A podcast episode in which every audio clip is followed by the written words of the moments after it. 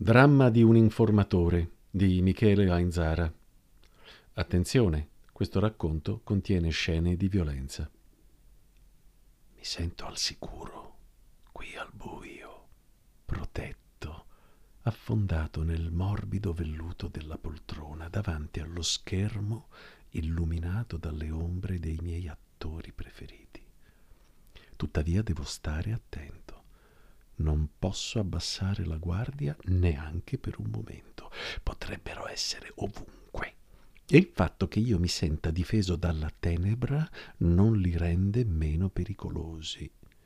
Loro mi riconoscono, mi vedono, mi fiutano come una preda, anche al di là del bosco. Non mi posso distrarre. Guardare il film non è un piacere, è solo un diversivo. Nella folla alla luce del giorno sono più indifeso, perciò molto concentrato e così ogni tanto sento il bisogno di distrarmi. Ma ripeto, mai abbassare completamente la guardia. Adesso, per esempio, sto pensando a queste cose e sento che la mia tensione è calata. Un calo di tensione può essere fatale. È come se io avessi uno scudo che mancata la tensione mi cade a terra rivelandomi. Qualche volta mi sento scoraggiato perché malgrado tutte le mie precauzioni mi succede lo stesso, anche se la maggior parte delle volte si tratta di eventi del tutto casuali. Ecco, ecco, ecco, ecco. Sento di nuovo che la mia concentrazione sta scemando e qualcuno potrebbe approfittarne da dietro. Ma non posso guardarmi alle spalle, perché mostrare la mia faccia significherebbe condanna. Devo solo sperare di farla franca qui, al buio. Poi so che, finito il film, potrò abbandonare la poltrona mentre corrono ancora i titoli di coda e questo mi fa male.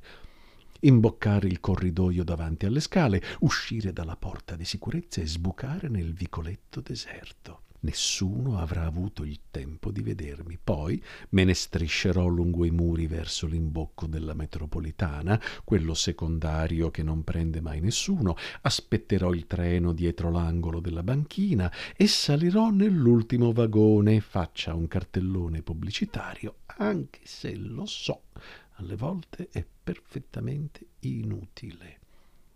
La metro è un altro luogo pericoloso quando mi tocca andare in città, raramente ormai sono costretto ad alzarmi prestissimo per evitare l'ora di punta. Immergermi nella folla mattutina significa destino segnato. Ho capito però che non posso fare una distinzione fra luoghi pericolosi e luoghi sicuri, perché i luoghi sicuri non esistono.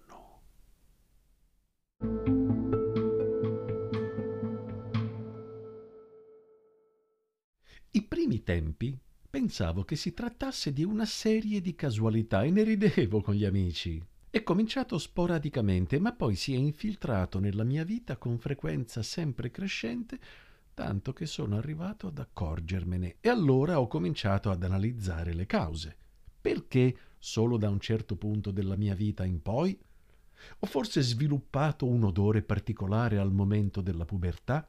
Questo succede a tutti, ma nessuno, neanche i miei amici più intimi, me lo ha mai fatto notare. La mia faccia è cambiata in qualche maniera? Tutti dicono che si tratti della mia faccia e ci ho anche creduto per un po', ma è una di quelle convinzioni che uno si dà per disperazione e che sa prive di valore. Infatti, incominciarono a succedere le cose più strane, come ad esempio quella volta che indossavo il casco con la visiera abbassata. La mia faccia non era visibile. È stato da quel giorno che la situazione è precipitata. Forse il mio corpo aveva subito un'altra trasformazione a me ignota? Eh, non lo so. Sta di fatto che l'evoluzione è stata repentina e incontrollabile. È un po' come quando uno ha paura che una certa malattia gli venga e la paura è tanta che alla fine quella malattia gli piove addosso nella peggiore delle forme. Mi capitava dappertutto, più volte al giorno, nei posti più strani, finché cominciò a capitarmi anche al buio, assalito alle spalle. Allora dovetti ammetterlo a me stesso. Non è la mia faccia. Non voglio fare la vittima, non cerco né consolazione né conforto, voglio solo rendere conto della mia situazione, testimoniare di una condizione che da semplice episodio di vita quotidiana è diventato un'ossessione. Non esco quasi più di casa. Certo, ogni tanto devo farlo, ma con grande cautela e senza troppe illusioni. Sarò chiaro, non è il fatto in sé che mi disturba, può capitare a tutti, è una delle cose più normali del mondo, sfido chiunque a dimostrarmi che non gli sia mai successo in vita sua. È la modalità, la sistematicità con cui ciò accade a me e a nessun altro. È come la goccia nella tortura cinese. Si sa che da un momento all'altro piomberà nel centro della testa, sempre e solo in quel determinato punto. Ma dopo un po' la tortura da fisica diventa psicologica. È il calcolo del tempo che passerà fra una goccia e l'altra. Diventa l'unica preoccupazione del condannato, il suo assillo, il suo tormento, ciò che alla fine lo rende pazzo che lo rende capace di qualsiasi cosa pur di liberarsi da quell'incubo. Io sono come quel condannato adesso. Sarei capace di tutto. Non tanto perché questa cosa cessasse di tormentarmi, non tanto perché questa goccia assassina a cui sono ormai abituato la smettesse di cadermi in testa, quanto per conoscerne il perché. Voglio sapere perché perché io, perché a me. Potete continuare a perseguitarmi, potete abusare di me quanto volete, ma spiegatemi il perché, perché io non capisco. E non capisco neanche come possa accadermi ovunque. Ah, io sono stato un grande viaggiatore un attraversatore di metropoli, un uomo anonimo nel mezzo delle enormi masse anonime degli enormi agglomerati urbani della terra. Eppure, nemmeno lì ho trovato la mia pace. Ho provato, ma inutilmente, a cambiare città, a cambiare nome, lavoro, interessi, ma non c'è stato niente da fare. Ormai però ho deciso non cambierò più, sono stanco, ma posso mai morire con questo dubbio, col rischio che reincarnandomi in un'altra vita, questa condanna possa ripetersi senza che io ne conosca ragione e scopo? Eh, prima della mia dipartita qualcuno dovrà darmi una spiegazione. E già lo so che sarà uno solo a pagare per tutti. Me la prenderò col più debole, con quello che all'ultimo momento avrà negli occhi un lampo di stupore. Perché io? Lui, lei, non lo saprà mai, se ne andrà, portando con sé l'eterno tormento del significato del suo sacrificio. Eh, accade sempre così. Le ingiustizie purtroppo sono suscettibili di calcolo matematico, ma la mia sofferenza sta durando da troppo. È una sofferenza cieca che troverà il suo inarrestabile sfogo presto, molto presto.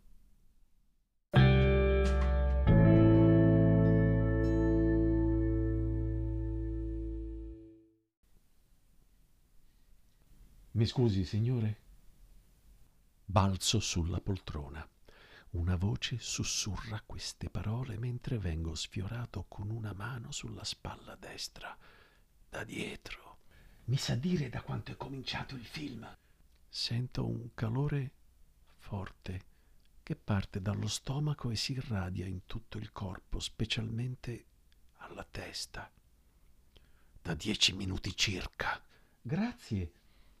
È finita. È come se avessi la testa in un forno.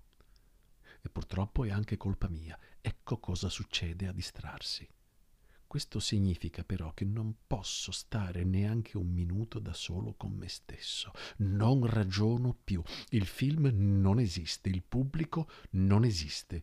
Ci siamo solo io e lui che fluttuiamo in un'atmosfera irreale, senza tempo. È la prima volta che provo questa sensazione e la interpreto come il lascia passare per il mio proposito. Lo posso intravedere, lui, seduto dietro a me, un paio di posti alla mia destra. Da solo. Lo tengo sotto controllo con la coda dell'occhio. Si muove e tira fuori dal cappotto un paio di occhiali da vista, lo riappoggia sul sedile a fianco, segue il film con attenzione. A un certo punto riprende il cappotto, se lo mette sotto braccio e si dirige dritto alla toilette. Lo seguo. Al calore si è aggiunta una forte pressione nella mia testa. Le orecchie mi fischiano, sento le pulsazioni nelle tempie, il cuore mi strappa la camicia. E per fortuna c'è un bagno solo con una porta per il gabinetto e io sono lì davanti, in agguato. Questa volta sono io a tendere la trappola. Sento tirare lo sciacquone e tutti i sensi scattano, secondo il richiamo del mio istinto primordiale. La porta si apre e lui, ancora aggiustandosi la camicia, si accorge di me solo dopo un attimo, che gli sarà fatale. Finalmente vedo una faccia diversa. Non è più la solita faccia sicura di sé, sicura di aver incontrato una persona affidabile a cui chiedere una semplice informazione è la faccia terrorizzata di una persona il cui istinto sta realizzando che non arriverà a casa quella sera. Avanzo rapidamente e mi barrico nel gabinetto insieme a lui con un'unica manovra, chiudendo il chiavistello alle mie spalle. Gli tappo la bocca e lo afferro alla gola. Sei arrivato al cinema dopo aver letto il giornale. Sulle locandine c'è scritto l'orario. Hai comprato il biglietto dal cassiere. Te lo sei fatto strappare dalla maschera. Sei entrato nella sala a film già iniziato e solo allora nel buio hai sentito il bisogno di chiedere da quanto è cominciato il film. E con tutta la gente che c'è in sala lo hai chiesto a me. Perché? Non potevi ridare un'occhiata al giornale prima di uscire di casa? Non potevi leggerlo sulla locandina, o chiederlo al cassiere, o alla maschera, o a un altro spettatore. No, l'hai chiesto a me. Adesso mi dici perché e non voglio sentirmi rispondere che avevo la faccia affidabile perché ero al buio di spalle. Eccola. Negli occhi ha l'espressione di enigmatico orrore che io mi ero immaginato non può comprendere e non sa che risposta darmi. Io come faccio a fargli capire? Sta cercando di reagire, ma io non cedo. Solo una risposta soddisfacente potrà calmare la mia furia. Dimmi una cosa, una cosa qualunque, se no non ti lascio andare. Troppo tardi. Ho stretto molto e adesso non c'è più niente da fare. Lo sapevo, Me la sono presa col più debole, che ha pagato per tutti. Mi farà stare meglio? Non lo so ancora, ma sarà facile verificare. Basterà andare in strada, camminare per un po' e vedere che succede. E intanto devo pensare al da farsi. Decisamente torno in sala perché uscire adesso equivarrebbe a una confessione e spero che nessuno vada in bagno durante il film.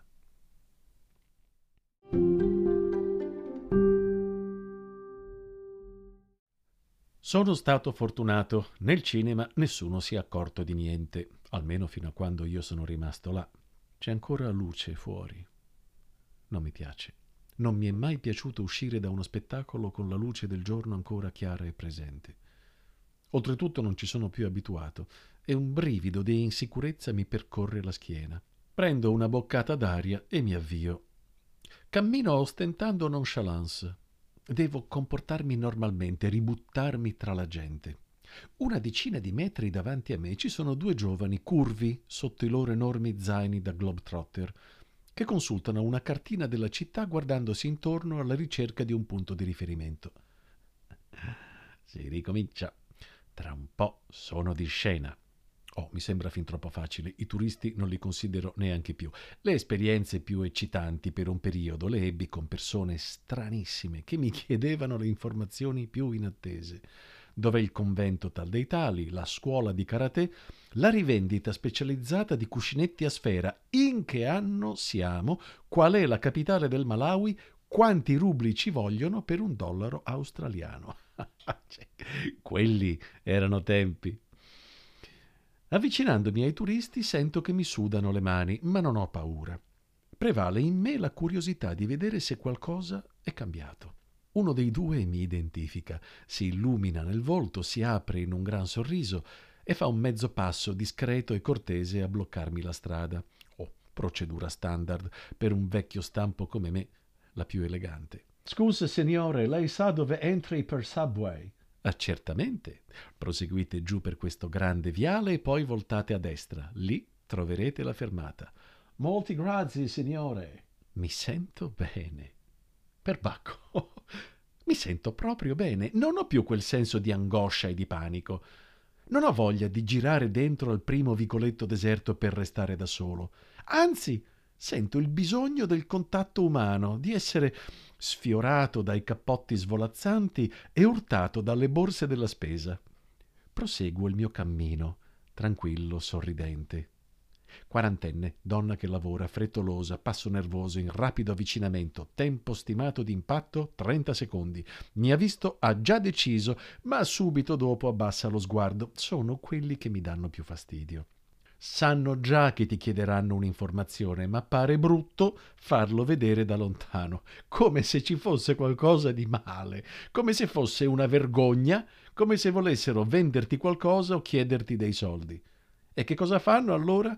camminano con gli occhi bassi fino quasi a passare oltre e qualche volta addirittura me li trovo alle spalle e poi, all'ultimo momento, alla vigliacca, mi fermano. Ehi, non sono mica un novellino io. Potrei anche stupirti rispondendoti prima che tu parli, sai? Questa comunque mi chiederà che ore sono. Eh, mi scusi, signore, mm, per cortesia, mi sa dire l'ora? Altro che? Sono le cinque e un quarto. Niente ma proprio niente. Anzi, il puro piacere di dare delle informazioni, la soddisfazione di aiutare la gente che ha bisogno. Ecco, aiutare la gente che ha bisogno. Ho capito. La mia missione è quella di aiutare i bisognosi. Certo, il concetto di bisognosi nel mio caso va esteso addirittura anche a chi in quel momento cerca solo di sapere che ora è. Ma pur sempre di bisogno si tratta.